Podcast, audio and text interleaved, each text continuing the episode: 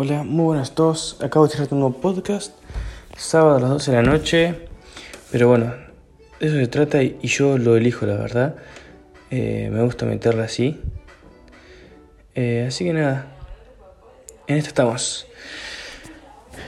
Eh, bueno, drenaje venoso del miembro inferior. Vamos a tener una red de plantar, una red venosa plantar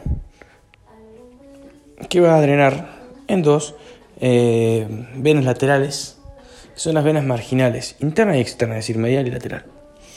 Por ahora el dorso del pie nos encontramos no con una red venosa, planta, eh, red venosa, sino con un arco, el arco dorsal del pie, que también drenan dos venas laterales, la vena marginal externa y la vena marginal interna, que ya nombramos y son las mismas. Estas venas se acercan a los mayoros, externo, interno, lateral, medial. Eh, y pasan eh,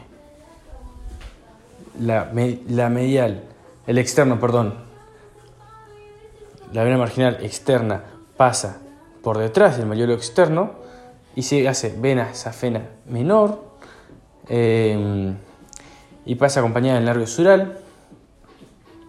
Esta vena safena menor va a continuar con ese nervio sural por el, la parte lateral de la pierna, parte lateral y superficial de la pierna, y en el tercio proximal de la pierna, es decir, el tercio superior, se va a hacer profunda y va a drenar en la vena poplitea. Bien, por el lado de la vena marginal interna, esta va a pasar premalleolar medial y se va a hacer vena safena magna.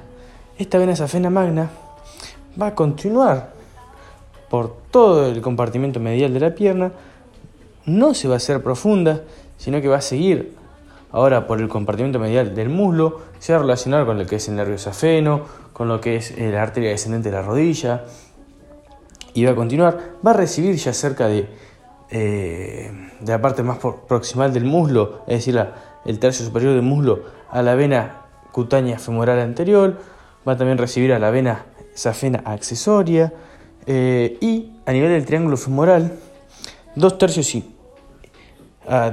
inferior del ligamento inguinal va a hacerse profunda, perforando la lámina cririforme, formando el yeto safeno y drenando en la vena femoral.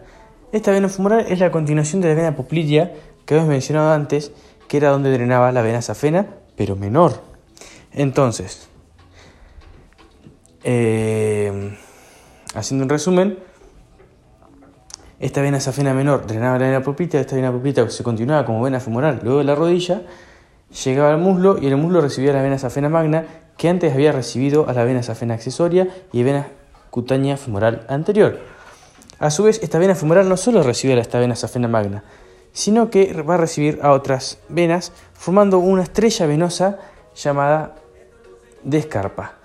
Eh, y nada, a veces se lo preguntan y me lo preguntaron en un final. Pero bueno, ¿cómo está formada esta estrella venosa escarpa? Por todas las que recibe, entonces dijimos.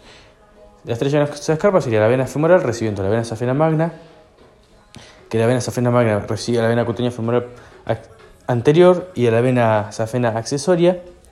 Y a su vez, la vena femoral también recibe no solo esta vena safena magna, sino a la vena circunfleja ilíaca superficial, que proviene más o menos de la espina ilíaca antero superior, más o menos en esa dirección. Eh, va a recibir la vena eh, epigástrica superficial, que proviene de la parte eh, superficial del abdomen, de la región del epigastrio. Y va a, recibir a dos venitas más, que van a ser las pudendas externas, superficial y profunda, que provienen de lo que es que traen el drenaje venoso de los genitales externos. Es decir, es muy probable que reciban estas venas, pudendas externas, superficial o profunda, a las venas dorsal del clítoris o del pene. Depende el sexo. Bueno, eso es todo por estrella venosa escarpa y drenaje venoso de miembro inferior.